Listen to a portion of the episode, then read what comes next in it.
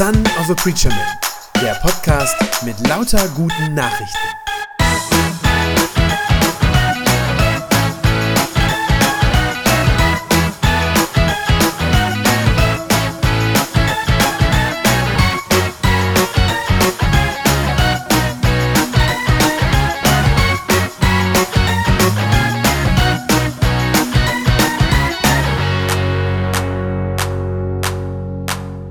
Ja, liebe Gemeinde, ich habe heute Morgen ein bisschen was Ungewöhnliches mit Ihnen vor. Ich möchte gerne mit Ihnen noch einmal zurückblicken heute Morgen auf Ostern. Es ist ja gerade mal zwei Wochen her, dass wir das gefeiert haben. Und ich würde gerne mit Ihnen gewissermaßen heute Morgen so einen Schritt nochmal zurücktreten, nochmal draufschauen auf die Geschichten, die Ostererzählungen, wie sie uns im Neuen Testament begegnen und fragen, ist das alles eigentlich glaubwürdig? Und zwar vor allem unter so einem ja, historischen Blickwinkel. Also was können wir eigentlich gesichert über diese Geschichten sagen? Die Ostergeschichte, die natürlich für uns als Christen absolut im Zentrum steht, die wirklich das Herzstück unseres christlichen Glaubens ist. Aber was daran ist eigentlich zuverlässig und so, dass man es tatsächlich auch glauben kann? Das ist ja nicht selbstverständlich. Sie alle wissen, dass der christliche Glaube natürlich bei uns heutzutage nicht mehr die selbstverständliche Überzeugung ist, die alle teilen. Und so werden auch diese Ostererzählungen, die Geschichten von einem, der tot war und der dann wieder lebendig geworden ist, so werden auch diese Geschichten natürlich immer und überall auch immer wieder angezweifelt. Ähm, natürlich von äh, Leuten einerseits, die einfach ja, das nicht glauben können, die selber keine Christen sind. Uns begegnet es aber auch in vielen äh, Publikationen immer wieder, in überregionalen Tageszeitungen und Magazinen. Selbst an den Universitäten, manche Professoren, die Theologieprofessoren sind, die werden ihre Zweifel an dem einen oder anderen haben und den dann auch in den Vorlesungen laut und deutlich werden lassen. Viele Menschen, wenn sie diese Ostergeschichten hören, gehen daran mit der mit dem Vorurteil oder der Vorüberzeugung, dass sie sagen, nein, so etwas kann ja gar nicht sein. Solche Wunder, die gibt es doch gar nicht. Solche Wunder geschehen nicht. Und wenn man das sagt, muss man natürlich dann andere Erklärungen finden für das, was da aber erzählt und berichtet wird.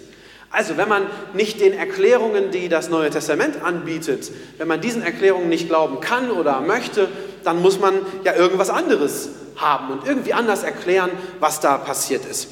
Und ich möchte heute Morgen mit Ihnen so die wichtigsten Einwände, die es gegen die Auferstehung gibt, einmal durchgehen und die anschauen und gucken, sind das berechtigte Einwände oder Sie werden es schon vermuten, ich bin der Überzeugung, dass die alle am Ende nicht so viel Hand und Fuß haben. Und ich möchte Ihnen dafür ein paar gute Gründe liefern. Also ich hoffe, Sie sind bereit, sich heute Morgen darauf einzulassen. Wir machen so eine kleine Reise sozusagen äh, durch so verschiedene Argumente hindurch heute.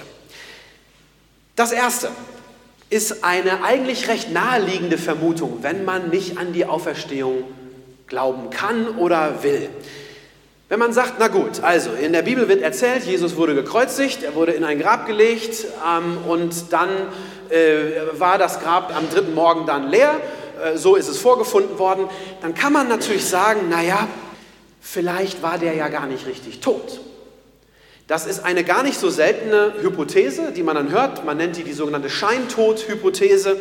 Also könnte es sein, dass Jesus gar nicht wirklich am Kreuz gestorben ist. Es ist ja so, dass diese römischen Kreuzigungen, das war ein sehr langsamer und sehr grausamer Tod, der hat in der Regel mindestens 24, manchmal bis zu 48 Stunden gedauert, bis da ein Mensch tot war am Kreuz.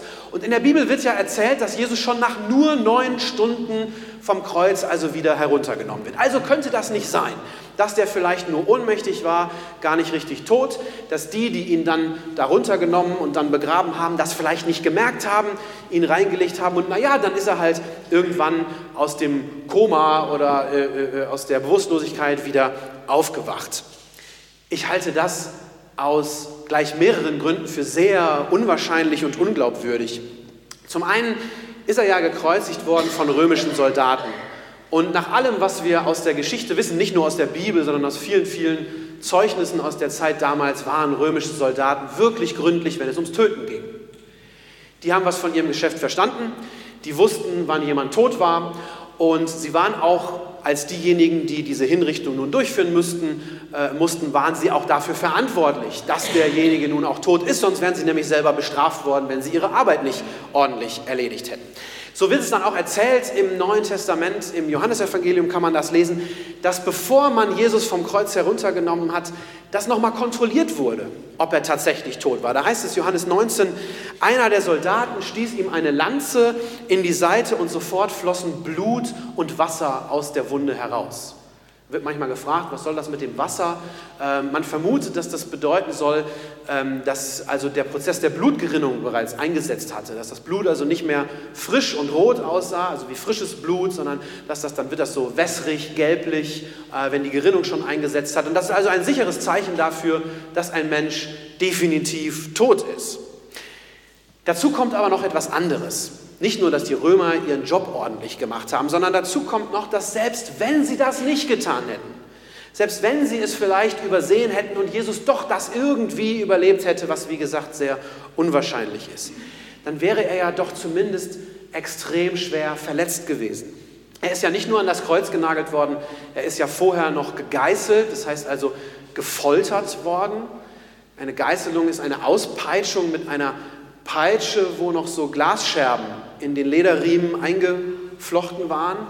Das heißt also, der hat extrem schwere Verletzungen erlitten und man kann davon ausgehen, dass er sehr, sehr, sehr viel Blut verloren hat.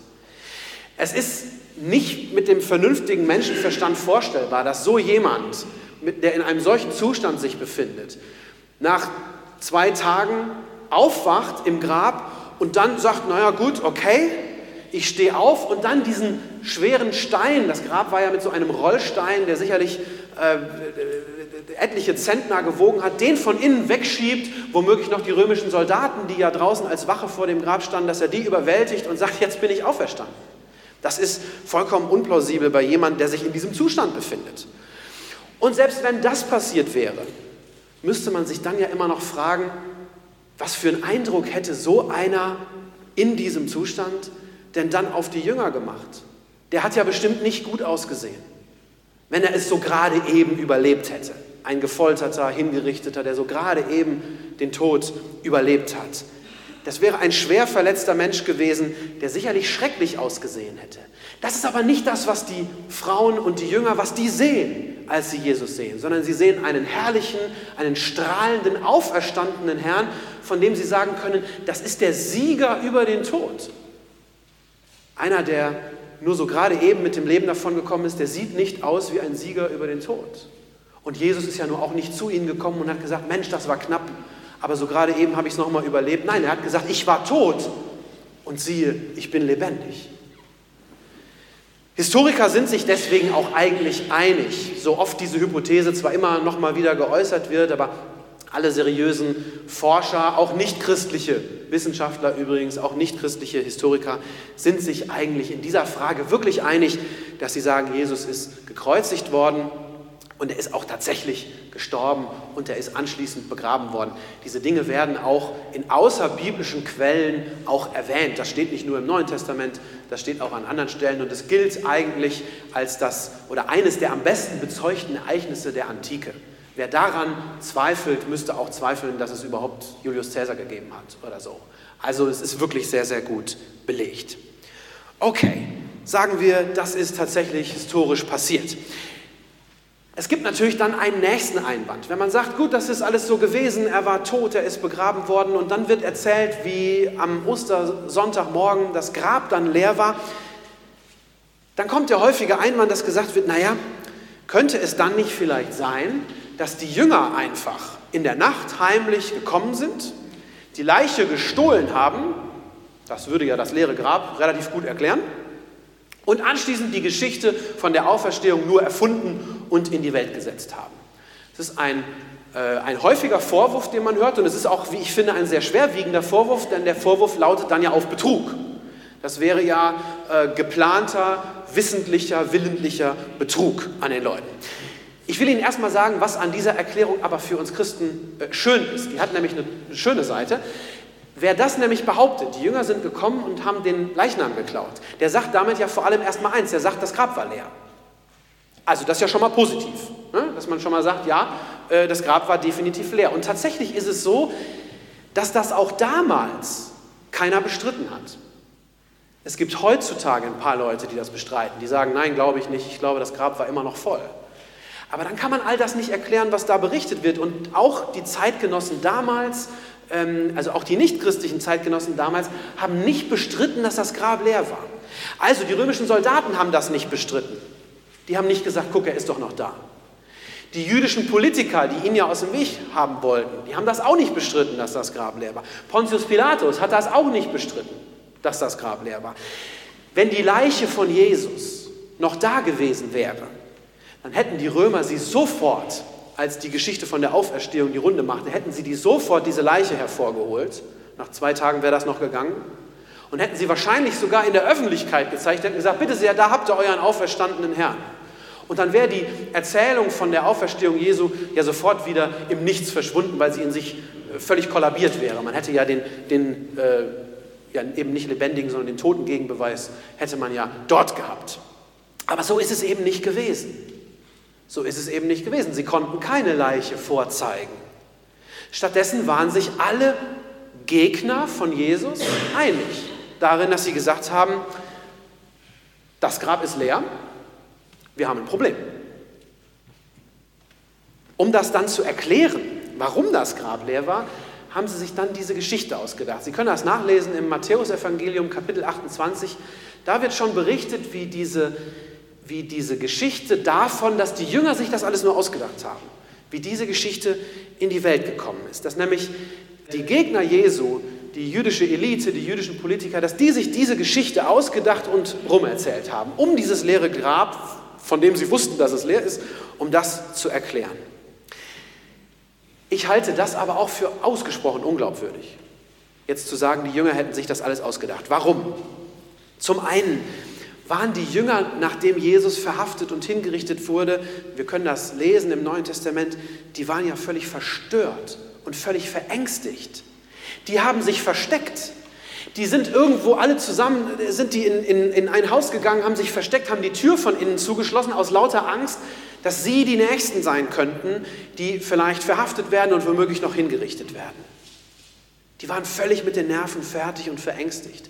Und jetzt soll also dieser verängstigte, demotivierte und sicherlich depressive Haufen von Leuten nachts losziehen sollen römische, bewaffnete römische Soldaten, die das Grab bewachen, überwältigen, sollen eine Leiche aus dem Grab klauen, mit dieser Leiche durch das nächtliche Jerusalem, durch die Straßen wandern und am anderen Morgen öffentlich die Lügengeschichte erzählen, Jesus Christus sei von den Toten auferstanden. Wohl kaum. Finde ich relativ unplausibel. Und selbst wenn sie das getan hätten, selbst wenn sie irgendwie diesen Mut aufgebracht hätten und sagen, komm, das machen wir jetzt, dann muss man sich doch immer noch die Frage stellen, was hätten Sie denn von so einem groß angelegten Betrug überhaupt gehabt? Und die Antwort darauf ist gar nichts. Sie hätten gar nichts davon gehabt. Sie haben nämlich alle miteinander erstmal überhaupt keinen Nutzen von dieser Geschichte, also für sich selber. Sie sind dadurch nicht reich geworden, nicht befördert worden, nichts. Ganz im Gegenteil.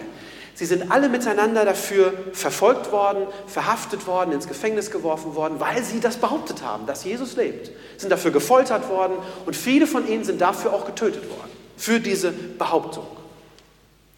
Und niemand stirbt doch für eine selbst erfundene, selbst ausgedachte Lüge. Wer tut das denn? Normalerweise ist es doch so, wenn jemand sich was ausgedacht hat, wenn jemand eine Lüge verbreitet und dann unter Druck gesetzt wird, womöglich sogar mit dem Tode bedroht wird, dann bricht diese Lüge normalerweise zusammen. Man kann das, Sie können das heute Abend wieder im Tatort beobachten, sicherlich. Das ist da immer sonntags abends, kann man das sehr schön sehen. Die Leute, die also versuchen, die Kommissare zu belügen, ja, die werden dann unter Druck gesetzt, gut, nicht mit dem Tode bedroht, aber mit Gefängnis in der Regel. Und dann sagen die, ja, ist ja schon gut, äh, ich war nur dabei, aber ich war es nicht. Oder so. Also dann rücken sie mit der Wahrheit irgendwie heraus. Also wer unter Druck gesetzt wird und gerade besonders dann, wenn ihm angedroht wird, dass er umgebracht werden soll, dann knickt so jemand in der Regel ein und sagt, gut, okay, ich gebe es zu, wir haben es uns nur ausgedacht. Sehr schön auf den Punkt gebracht, warum die Auferstehung Jesu aus diesem Grunde glaubwürdig ist, hat einmal Charles Colson, ich weiß nicht, ob Sie Charles Colson kennen, der war Berater des US-amerikanischen Präsidenten Richard Nixon zur Zeit der Watergate-Affäre. Und dieser Charles Colson als Berater des Präsidenten ist selber verwickelt gewesen in diesen Watergate-Skandal und er ist dafür auch vor Gericht gestellt worden und verurteilt worden und hat also dafür auch im Gefängnis gesessen. Und er ist in der Zeit im Gefängnis dann zum Glauben an Jesus Christus gekommen. Und später hat er einmal das Folgende gesagt. Er sagt, ich weiß, dass die Auferstehung Jesu wahr ist, denn der Watergate-Skandal hat es mir bewiesen. Warum? Weil damals bei der Auferstehung zwölf Männer übereinstimmend bezeugten, dass sie den auferstandenen Jesus gesehen haben. Und diese Wahrheit haben sie über 40 Jahre hinweg verkündigt, ohne sie nur ein einziges Mal zu verleugnen. Jeder einzelne von ihnen ist dafür geschlagen, gefoltert, gesteinigt und ins Gefängnis geworfen worden. Sie alle hätten das nicht freiwillig ertragen, wenn ihre Behauptung nicht gestimmt hätte. Im Watergate-Skandal, da waren zwölf der mächtigsten Männer der Welt verwickelt. Und sie alle konnten ihre Lüge nicht einmal für drei Wochen aufrechterhalten. Die zwölf Apostel sollen ihre Lüge für mehr als 40 Jahre aufrechterhalten haben? Niemals. Soweit Charles Colson. Dazu kommt ja noch etwas. Denn es sind ja nicht nur die zwölf Jünger von Jesus gewesen, die behauptet haben, ihn auferstanden gesehen zu haben. Es sind ja nicht nur zwölf, sondern 20 Jahre später nur 20 Jahre später, muss man sagen, schreibt Paulus im Korintherbrief einmal über die Auferstehung. Und da schreibt er davon, dass nur wenige Tage nach Ostern mehr als 500 Menschen in Jerusalem den auferstandenen Jesus auf einmal gesehen haben. Mehr als 500 Menschen. Das kann man nicht absprechen. Im Zwölferkreis kann man sich vielleicht miteinander zu einer Lüge verabreden, aber 500, das kann man nicht verabreden. Und Paulus geht noch weiter. Er schreibt dann und sagt, von diesen mehr als 500 Leuten, die Jesus lebendig gesehen haben, von denen leben heute, 20 Jahre später, die meisten immer noch. Und sinngemäß sagt er damit, ihr könnt sie doch fragen. Wenn ihr mir nicht glaubt, was ich euch erzähle, dann fragt die doch selber, die damals dabei gewesen sind. Ihr könnt das nachprüfen. So schreibt man keine Märchen, keine Märchenerzählungen. Im Märchen heißt es auf die Frage, wann war denn das, immer vor langer, langer Zeit. Und auf die Frage, wo war das, heißt es im Märchen, in einem weit, weit entfernten Land. Aber hier nennt Paulus Ort, Datum und Augenzeugen der Auferstehung. So schreibt man keine Märchen, so schreibt man Fakten und Tatsachenberichte auf.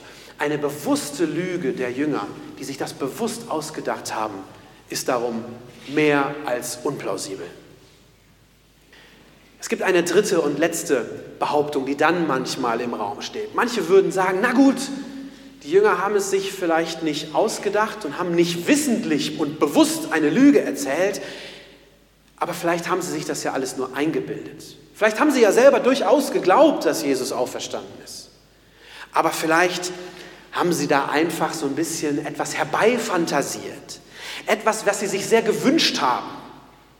Dass nämlich Jesus von den Toten auferstehen würde und dass es irgendwie weitergehen würde mit ihnen und ihrem Meister, den sie so verehrt haben. Vielleicht war ja, so sagen die Kritiker dann, vielleicht war ja die Hoffnung der Jünger auf die Auferstehung so stark, dass sie das so auf einmal vom inneren Auge irgendwie gesehen haben und tatsächlich geglaubt haben, es ist wahr. Sie haben es sich selber eingeredet und herbeifantasiert. Diese Erklärung funktioniert aus einem sehr einfachen Grund nicht.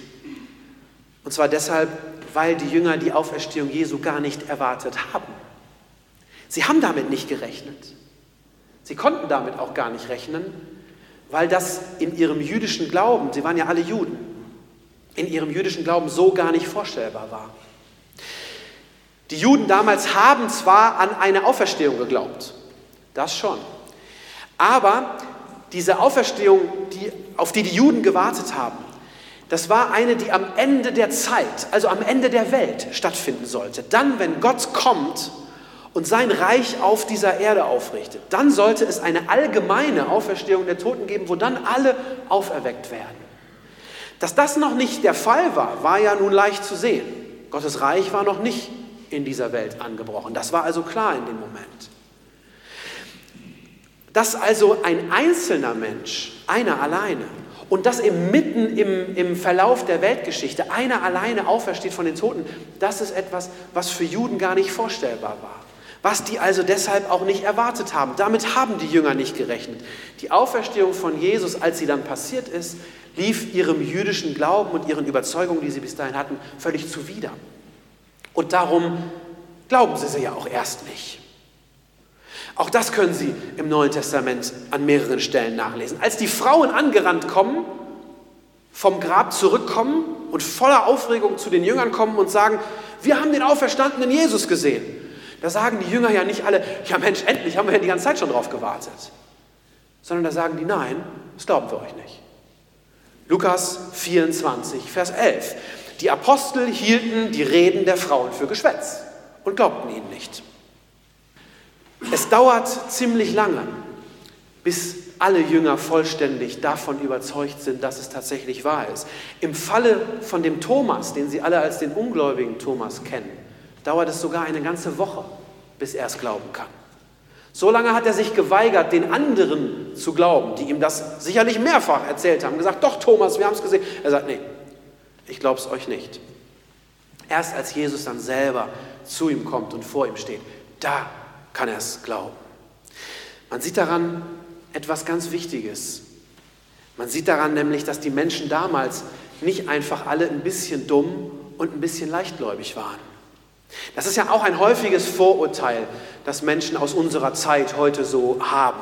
Dass wir gegenüber den Menschen früherer Generationen, gegenüber besonders den Menschen der Antike, so dieses Bild haben, nun ja, die wussten einfach ein bisschen weniger, waren nicht so gebildet, ähm, hatten nicht so viele wissenschaftliche Erkenntnisse wie wir heute. Und deshalb waren die natürlich einfach empfänglich für sowas, für solche Behauptungen, für so übernatürliche und spirituelle Phänomene und für solche abstrusen religiösen Lehren. Das haben die halt einfach geglaubt.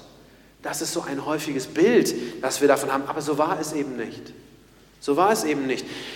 Die Menschen damals Übrigens aus allen damaligen Kulturen, ob Sie jetzt die Römer hernehmen, die griechische Kultur, die jüdische Kultur, alle Menschen damals wussten, genau wie wir das heute wissen, Tote stehen nicht wieder auf. Und auch die Jünger Jesu haben nicht mit der Auferstehung gerechnet. Es lässt sich also nicht schlüssig erklären, warum die Jünger mit einem Mal sozusagen aus dem Nichts heraus, ohne dass das jemals vorher in ihren Gedanken vorgekommen wäre, aus dem Nichts heraus auf einmal diese Vorstellung herbeifantasieren sollen, ihr Meister sei von den Toten auferstanden und es sei alles gut. Es gibt nur eine einzige Ausnahme, warum sie das behaupten sollten, nämlich wenn es wahr wäre. Dann würde es Sinn machen, diese Behauptung aufzustellen und sie auch mit dem Leben zu vertreten, mit dem eigenen Leben dafür einzustehen. Was können wir also zusammenfassend sagen? Mir ist wichtig, ganz deutlich zu sagen, dass alles das, was ich jetzt gerade aufgeführt habe, dass alles das keine Beweise in einem sozusagen harten naturwissenschaftlichen Sinne sind. Solche Beweise, wie sie die Naturwissenschaft liefert, werden Sie niemals finden, wenn es um Ereignisse aus der Vergangenheit geht, um historische Ereignisse kann es auch gar nicht geben, solche Beweise, weil man Ereignisse aus der Vergangenheit ja nicht in ein Labor holen und dort beliebig oft wiederholen kann, bis man sie nachvollziehbar belegt hat. Also wenn man mit Ereignissen aus der Vergangenheit hantiert und etwas darüber wissen will, kann man nie naturwissenschaftlich belegbare Beweise finden, sondern immer nur Hinweise. Und so ist es auch hier. Ich glaube aber, dass diese Hinweise, so wie wir sie uns gerade angeschaut haben, dass alle diese historischen Hinweise tatsächlich in eine Richtung deuten, nämlich darauf hin, dass Jesus tatsächlich von den Toten auferstanden ist. Es gibt keinen einzigen historischen Hinweis, der in die entgegengesetzte Richtung zeigen würde und auf das Gegenteil.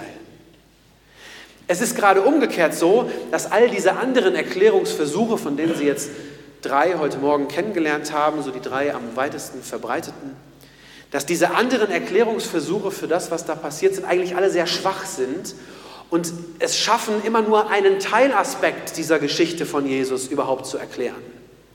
Also zum Beispiel diese Erklärung mit diesen Halluzinationen, dass die Jünger sich das alles nur eingebildet haben, das erklärt ja nur, warum sie ihn gesehen haben. Das erklärt aber nicht, warum das Grab leer war. Also Sie sehen diese alternativen Erklärungen, die sind alle ein bisschen schwach auf der Brust und können das, was da geschehen ist, nicht wirklich vollständig erklären. Es gibt einen berühmten Satz von Sherlock Holmes, dem englischen Londoner Detektiv. Der hat immer nach folgendem Grundsatz ermittelt. Und hat er einmal gesagt in einem der Romane, da sagt er, wenn man das Unmögliche, also das, was nicht sein kann, wenn man das alles ausgeschlossen hat, dann muss das, was übrig bleibt, so unwahrscheinlich es vielleicht auch klingen mag, dann doch die Wahrheit sein. So ist es auch mit der Auferstehung. Darum ist es auch nicht idiotisch, wie uns das ja manchmal in den Medien suggeriert wird, an die Auferstehung Jesu zu glauben. Wir müssen als Christen nicht unseren Verstand ausschalten, um dann ein irgendwie spirituelles Märchen zu schlucken, bei dem man aber nicht weiter fragen darf, ob es denn wahr ist. Nein, Gott hat sich in seiner Güte dazu entschieden, dass dieses Ereignis, das für uns unsere Erlösung und unsere Errettung bedeutet und das auch die Überwindung des Todes bedeutet, dass dieses Ereignis in Raum und Zeit geschieht, also in unserer Weltgeschichte. Dieses Ereignis ist Teil unserer Weltgeschichte geworden. Unsere Errettung ist nicht als geistig verklärtes Ereignis im Himmel irgendwo passiert, wo wir sie nicht nachprüfen könnten, sondern sie ist Teil der Weltgeschichte geworden. Und deshalb dürfen und können wir das auch mit unserem Verstand nachvollziehen und können diese Belege, die es dafür gibt, diese historischen Hinweise, wir können sie anschauen, wir können sie untersuchen und bewerten. Und dann kann man feststellen, dass unser Glaube tatsächlich auf einem sehr guten, auf einem sehr soliden und sehr tragfähigen Grund aufbaut. Wir glauben nicht grundlos an irgendeine verrückte Märchengeschichte sondern nach Abwägung aller historischen Fakten haben wir allen Grund zu sagen, jawohl, ich glaube an den auferstandenen Herrn Jesus Christus. Amen.